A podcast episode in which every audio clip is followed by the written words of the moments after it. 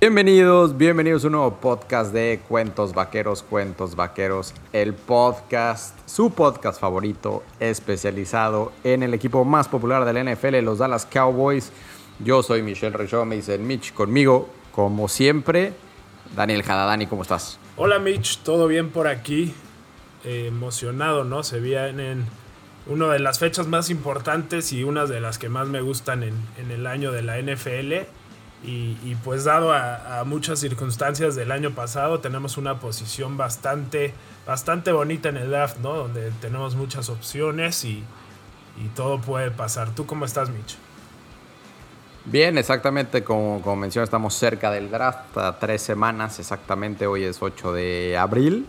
En tres semanas estaremos pues muy metidos con lo que pueda hacer Dallas con esa posición 10, si es que cambia el lugar a, se trata de brincar a todo el mundo para agarrar a Kyle Pitts, porque ya está en, la boca de absolutamente todos, o si recibimos una oferta y nos vamos para atrás, no sé qué vaya a pasar, pero hoy, hoy es el día que hablamos de ese pick número 10, las 10 opciones que vemos para el número 10. Eh, habrán otros podcasts de aquí a que sea el, draft en donde hablaremos un poquito más a detalle de todo el draft en general, de las posiciones y algunos otros prospectos que nos gusten para ese lugar. Pero hoy nos enfocamos en el número 10 de esa primera ronda. 10 jugadores que nos gustaría o que a lo mejor no nos gustaría, pero son opciones reales para, para nuestro equipo. Sí. ¿Cómo ves, Dani? Sí, totalmente de acuerdo, ¿no? Creo que e, es buen momento, como dices, estamos muy cerca del draft. Eh, y, sí, ¿no? Se ha hablado muchísimo de, qué va a pasar, qué van a escoger los nueve que van antes de nosotros, qué posición nos conviene, que nos surge defensa, pero bueno, estando ahí jugadores y receptores como Jalen Waddle y, y un jugador como Kyle Pitts, pues, pues te tienes que tienes que esperar a ver qué pasa, ¿no? Y es lo interesante del draft y han salido muchas cosas. De hecho, hoy salió un reporte que Dallas está buscando a ver si, se mueve adelante, ¿no? Que lo veo, no lo veo nada factible, pero pues bueno, tendremos que esperar a ver. Es, es, es uno de los días más emocionantes para mí, ¿no? El draft me divierte muchísimo. De hecho, ya tenemos eh, con mis amigos y yo nos juntamos todas las veces, cada quien con su camisa del equipo que le va abucheamos al comisionado y toda la cosa, ¿no? Entonces, a mí, a mí me fascina. No sé tú cómo lo vivas, Mitch. Normalmente en la tranquilidad de mi hogar, pero muy intensamente, es, un día muy bueno, sobre todo el jueves, eh, que es primera ronda. El viernes se mueven las cosas. Dallas, Dallas tiene cuatro picks dentro de los primeros 100. Entonces eso está muy, muy interesante porque le da cierta flexibilidad para quizás moverse. Vio complicado que se muevan más adelante del 10, pero sí se podrían mover más adelante de la, de la posición eh, que tienen en la segunda ronda. Entonces hay, que estar muy al pendientes. Eh, para, para, ya entrar un poquito a detalle en, lo que vamos a hablar este podcast, son 10 jugadores que vemos, un consenso que hicimos tuyo y una nueva incorporación que tenemos al, al equipo del podcast. Ya hablaremos con él más adelante en, otra, en otro este, episodio. Pero, a ver, Dani, del 1 al 3, no, no, estamos seguros. Lo más probable es que con el, en el 1 Jacksonville agarre a Trevor Lawrence, eso seguro. Lo más probable es que con el 2 Zach Wilson se vaya a los Jets. San Francisco brincó del 12 al 3 para para seleccionar. Dicen que a Mac Jones, no estoy tan seguro, pero probablemente Mac Jones sea quien sea, va a ser un quarterback. Entonces, digamos que el, que, el draft empieza en el 4 con Atlanta ya solo son pues 6 picks antes de, que le toque a Dallas. Y aquí es donde se abre la baraja, ¿no? O sea, hay, hay, muchas opciones y, y, la realidad es que hay otros dos quarterbacks. O sea, al final son 5 quarterbacks, los que muy probablemente se vayan del 1 al 9. Si cae uno ahí después de, Dallas, entonces bueno, pues ya tendremos una opción menos porque se habrá ido un jugador más que no es coreback y Dallas tendrá menos opciones. Pero bueno, al final de cuentas, Trevor Lawrence, Zach Wilson, Justin Fields, Mac Jones y el, otro que es de, que de North Dakota State. Este, Trey Lance. Pues Trey Lance. Son cinco corebacks. Son cinco corebacks que se van a ir. Y bueno, eso te deja el jugador prácticamente que quieras, o si no el segundo o el tercero que tenga ahí en el Big Board Dallas. Sí, totalmente. Creo que Dallas está en una posición bastante buena. Eh, yo creo que cada vez que se acerque más el draft se, van se va a hablar más de, los corebacks, ¿no? Como es una posición tan importante, eh, pues no vamos a descartar que un equipo busque adelantarse de posiciones para agarrar un coreback, ¿no? Como dices, en los primeros tres seguros se van corebacks. Eh, el cuarto me genera un poco más de duda, pero si cae ahí, o sea, si San Francisco agarra a Mac Jones y queda uno de los que les gusta Atlanta, pues lo pueden agarrar. Y lo mismo con, con Detroit, ¿no? Que, que, sí hizo un cambio para tener un, un mejor corebacks en sus ojos con Jared Goff, pero en sí no es ninguna garantía y, y si les gusta a alguien, pues lo van a agarrar. Y esto le abre las posibilidades que les caiga eh, el jugador número uno o dos, como mencionaste en el board de Dallas. Y, pues qué mejor, ¿no? Esta lista que, mencionas que, que, hiciste tú y que nos mandaste y demás, pues no sé, como que todos los jugadores me llaman la atención. Eh, eh, tendría un par de dudas en algunos. Pero yo te quiero hacer una pregunta, Mitch. antes de nombrar estos, estos 10 jugadores, te quiero preguntar, ¿qué te o sea, a ti qué jugador te gustaría? ¿Qué piensas que el equipo va a seleccionar y cuál no agarrarías? Bueno, va a responder a tu pregunta y luego doy un contexto un poco más amplio de, lo que nos puede quedar. Respondo a tu pregunta de la forma más sencilla posible. Eh, se llama Kyle, se apida Pitts. No, eso es, eso es lo que me gustaría. Y creo que eso es lo que Dallas va a hacer si es que les llega el 10. Ahora, se ha hecho tanto hype en, por así que alrededor de Kyle Pitts, no solamente con los equipos, sino en los medios de comunicación y demás, pero sí influye al final de cuentas. Eh, cada, cada día veo menos probable que le llegue Kyle Pitts al 10. Y la otra es, no sé qué tanto Dallas esté dispuesto a brincar en el draft para seleccionar a Kyle Pitts, porque pues al final de cuentas brincar adentro del top 10 pues, siguen siendo posiciones premium, ¿no? Entonces puede que le cueste demasiado a Dallas y no creo que Dallas deba hacer eso. O sea, si, le cuesta mucho brincar, quizás no, ¿no? O sea, Dallas tiene 10, 10 selecciones en los primeros, bueno, en todo el draft. Eh, tiene una, un pick en la número 1, un pick en la número 2. Eh, tiene dos picks en el 3 Creo que son dos picks en el 4, dos en el 6 y después uno en el 4, uno en el 5 y uno en el 7. Creo que lo dije bien. Este, no sé qué tanto le puede costar a Dallas brincarse, ¿no? O sea, si por ejemplo dicen, te voy a quitar tu segunda selección por brincarte del 10 al 8, uff, creo que está caro. ¿no? O sea, creo que no vale tanto la pena. Entonces, no sé, o sea, realmente son muchas cosas. Me gustaría que el Pitts, pero realmente Patrick Surtain, que es favorito de varios también, no lo veo nada mal. Si por ahí Penny Sewell, por alguna razón, una carambola te cae, me fascina la idea. Y, no se ha hablado mucho, pero si Jalen Waddle te queda ahí, es un wide receiver de Alabama, uff, pues, pues también, ¿no? O sea, entonces, digo, no sé qué significa eso para mi hijo, para Michael. Ay, mi hijo Michael. Este, pero, pero bueno, este. No sé si respondí a tu pregunta. Sí. Porque. Sí, de acuerdo. Creo que es, buen momento para nombrar a estos 10 eh, personajes, jugadores que, que, habías eh, que habíamos mencionado. Eh, el primero que dijiste es el, el tight end Kyle Pitts. Mira, ¿te parece? Voy, a hacer un paréntesis antes de que menciones a los 10. Bueno, mencionemos poco a poco a los 10, nada más decir, a ver, del 1 al 3 se dan y corebacks, ¿no? Correcto. En el 4 Atlanta podría agarrar coreback. En el 6 Miami podría agarrar coreback. No se sabe bien si confían o no en su hawaiano. Eh, en el 7 tú lo mencionaste perfectamente. Detroit, ¿qué tanto confía en Jared Goff?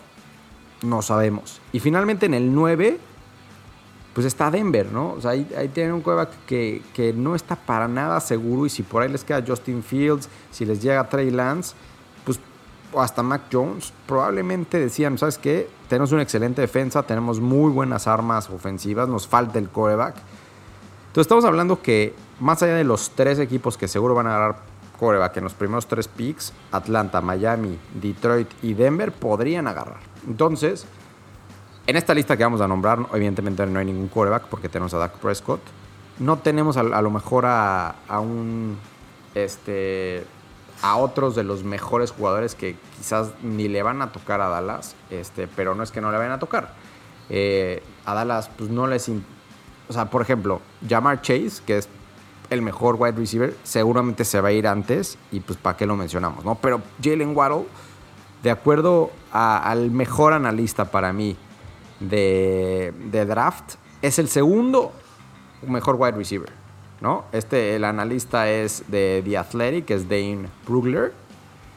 Y tiene el mejor. Y entonces, pero quién sabe cómo funciona en la mente de los general managers, qué tal que te llega, ¿no? Es un talento generacional también. Y pues sí, quizás de, ahí tendríamos que hacer un trade de uno de nuestros wide receivers, veremos. Pero bueno, es, una opción. Ahora sí, Dani, arranca. Sí, antes de arrancar, eh, importante mencionar lo que pusiste en nuestro grupo de WhatsApp. Si alguien nos escucha por primera vez y quiere entrar a este selecto grupo de WhatsApp, por favor, mándenos un mensaje. Pero sí, mencionaste que el año pasado eh, todos decían, no, no va a llegar Sidilama al 17 y demás y demás, y al final acabó ahí, ¿no? Entonces, todo puede pasar, es lo más divertido del draft, que hay eh, eh, gerentes generales que piensan que saben más que todos, entonces, entonces hacen una selección que nadie lo espera y cambia el rumbo de todo, entonces sí, me entretiene bastante. Pero bueno, ahí les van los 10 nombres con los que puede dar. vámonos uno por uno, ¿no? Vámonos como primera ofensiva, ¿te parece? Ya digo, ya dijimos al primero, Kyle Pitts.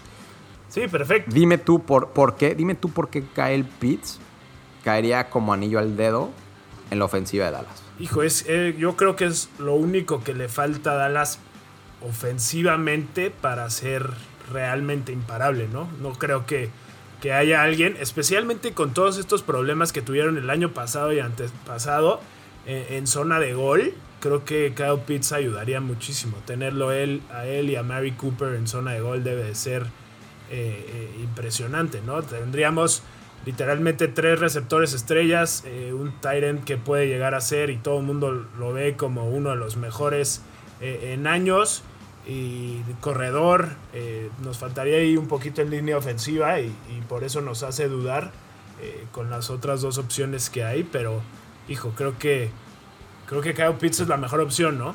teniendo en cuenta que, que nos falta mucho en defensiva y demás, creo que si tienes esa posición en el draft, no puedes desperdiciarla y tienes que agarrar al mejor jugador que haya.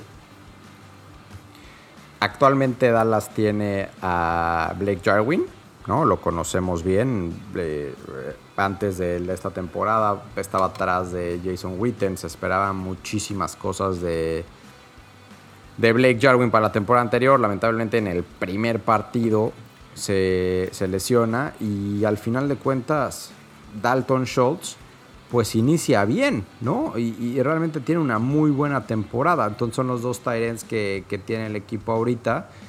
Eh, no necesariamente le diría es Tyrant la posición más importante o nuestra flaqueza más importante. No.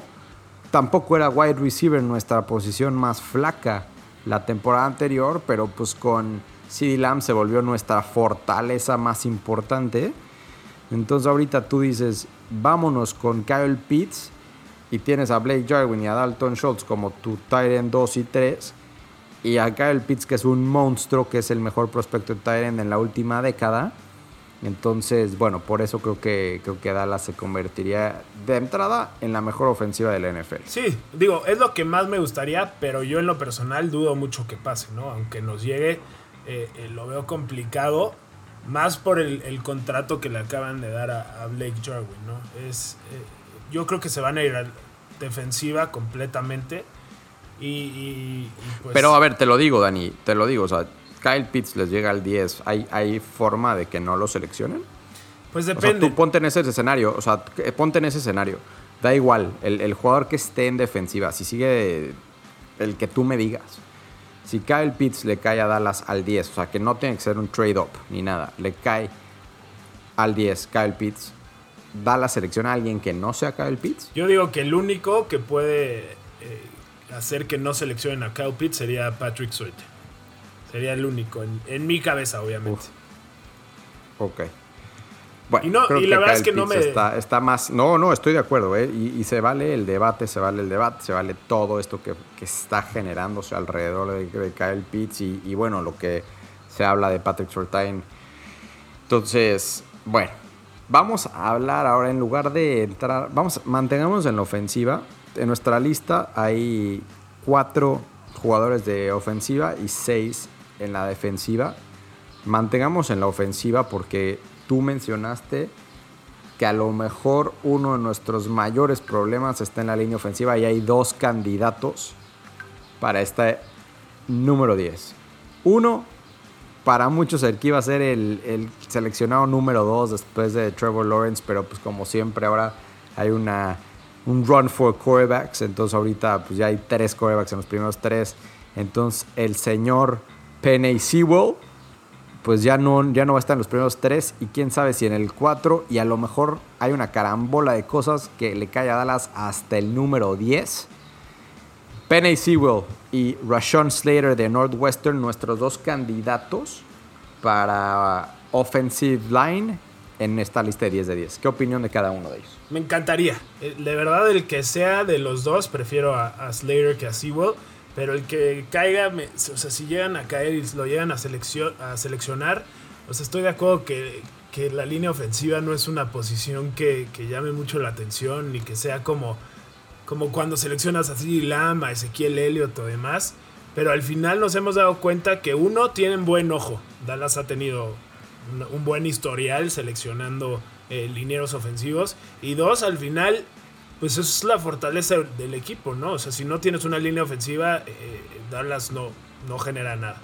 Eh, obviamente hay nombres que me gustarían más y, la verdad es que no creo que lleguen ninguno de los dos, pero si es que están ahí, me encantaría que los seleccionaran. No sé tú qué piensas.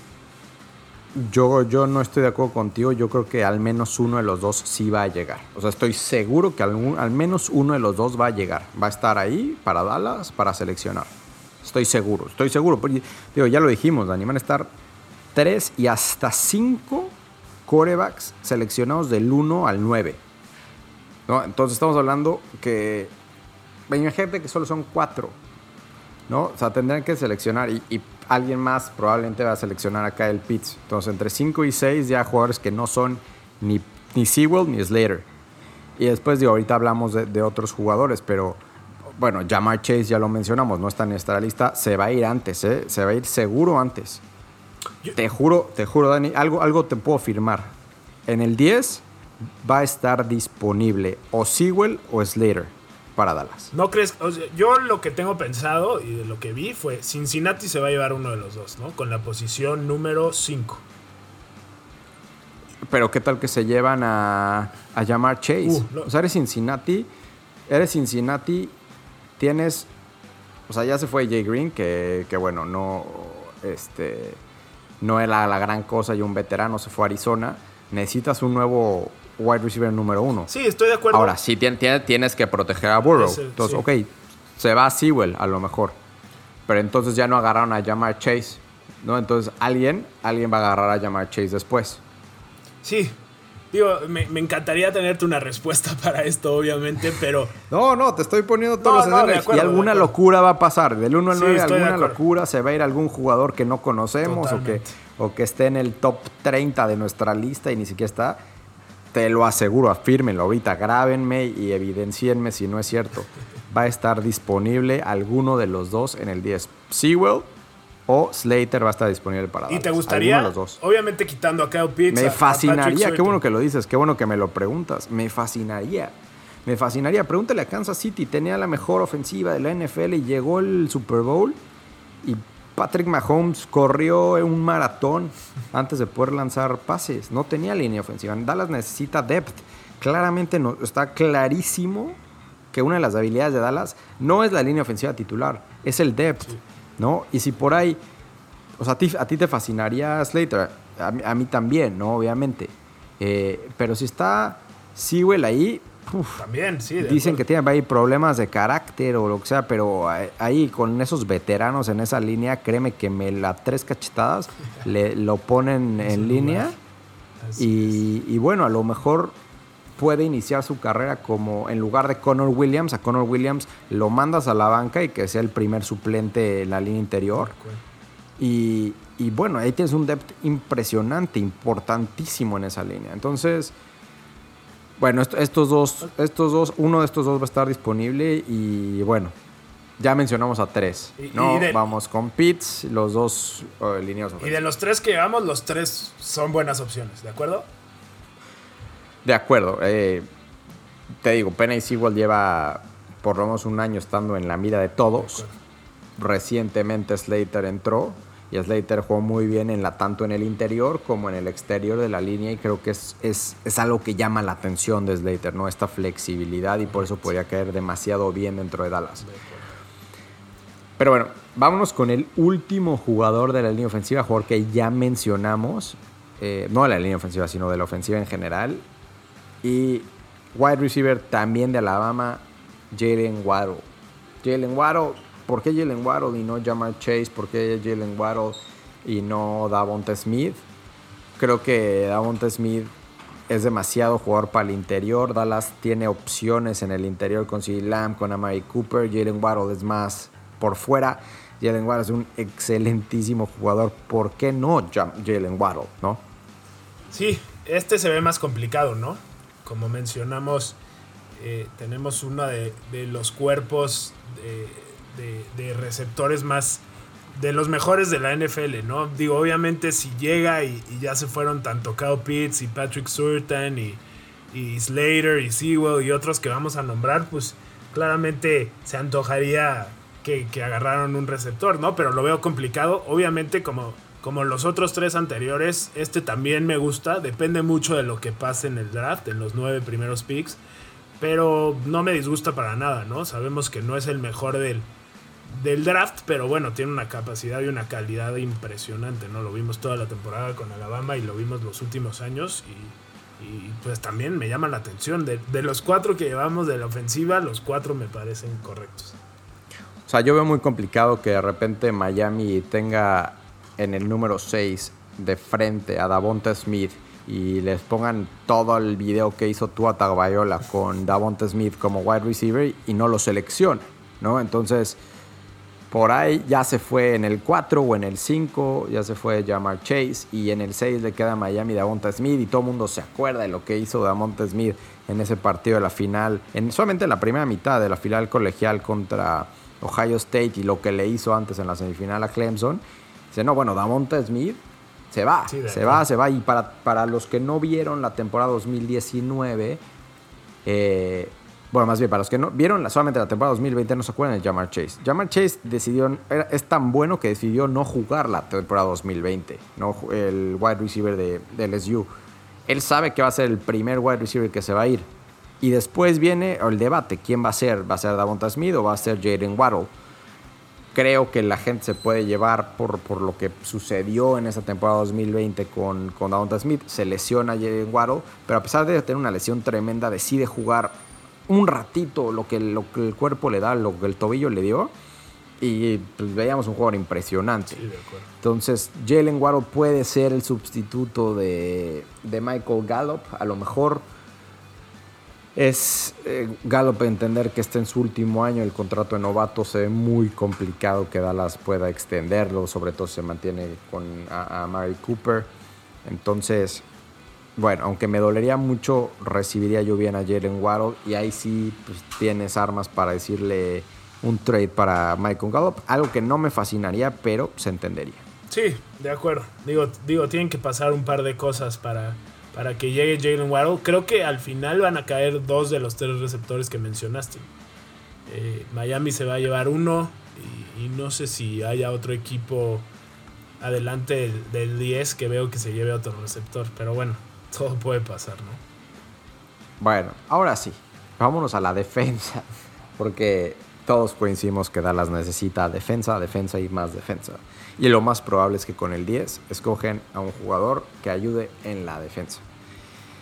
Empezamos con la posición que pues más estamos sufriendo porque más bajas tenemos y es cornerback y tú mencionaste a Patrick Surtain y obviamente Patrick Surtain el segundo Patrick Surtain Jr. como lo quieran decir es nuestro primer candidato en esta, en el, como cornerback para que esté al lado de Trayvon Diggs en la esquina de la defensa de Dallas.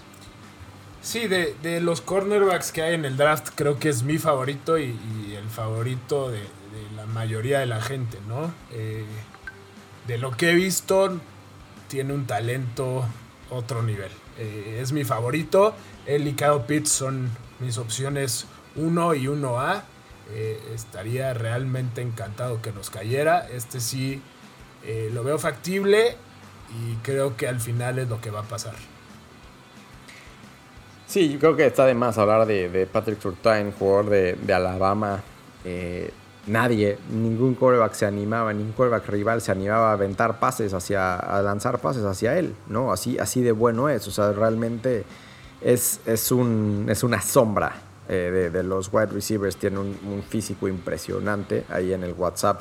De, grupo de WhatsApp que tenemos veía más de uno enamorándose de, Patrick Surtain solamente por el físico, ya ni, siquiera hablar de, de, su forma de jugar, ¿no? Es un jugador impresionante. Y hablar de los otros dos que tenemos en la lista, esta, eh, en esta lista de 10 tenemos a tres cornerbacks, así la necesidad de Dallas, así las probabilidades de que agarren a uno de estos tres en la posición número 10. Caleb Farley, este jugador de Virginia Tech, al igual que Jamar Chase, se sabe así de bueno que decidió no jugar la temporada 2020. Lamentablemente nos acabamos de enterar que lo operan de la espalda. Entonces, sus videos, su track record es increíble. Es, es, un jugador largo, fuerte, exactamente lo que buscaría eh, una defensa de Dan Quinn. Pero ese asterisco que me da la lesión en la espalda, la reciente cirugía, es, ¿será que es un jugador durable? O sea, ¿drafteas a alguien así en la posición 10? Yo creo que ese asterisco va a ser que no lo seleccione Dallas. Eh, y, lo veo muy complicado que entre en el top 20. ¿eh? De hecho, él era eh, el, cornerback 2 en la lista de, la mayoría de la gente, junto con Patrick Surtain. Y, bajó muchísimo, ¿no? En los últimos mock drafts que he visto ya no está, no entra ni en el top 20 y a veces llega hasta la segunda ronda. Que eso, en principio, podría ayudarle a Dallas, ¿no? Imagínate llevarte a, a uno de los jugadores ofensivos que mencionamos y que después te caiga un jugador que, estuvo en las primeras 10 posiciones en los mock drafts pasados. Pero sí, con esta lesión se, ve complicado, ¿no? Creo que JC Horn le, le ganó la carrera a este cornerback de South Carolina, South Carolina que también tenemos en, esta lista y, un favorito también de muchos de, nuestros aficionados eh, vaqueros en, en, nuestro grupo de WhatsApp. Sí, JC Horn es el tercer cornerback, el tercer defensivo que mencionamos. El, también es un, es un monstruo, es, es otro jugador que, que impone. El, el, único pero que le ponen los analistas es que es un jugador que es muy propenso a generar holdings, muy propenso a generar pases y de interferencia que quizás eh, perdonen mucho en el colegial y no tanto en la NFL pero es, es un gran prospecto. en esta lista de Dan Bergler está como el segundo mejor cornerback. Eh, avientan a, a JC, perdón, a Farley hasta el cuarto y ya el tercero sería Newsom de Northwestern.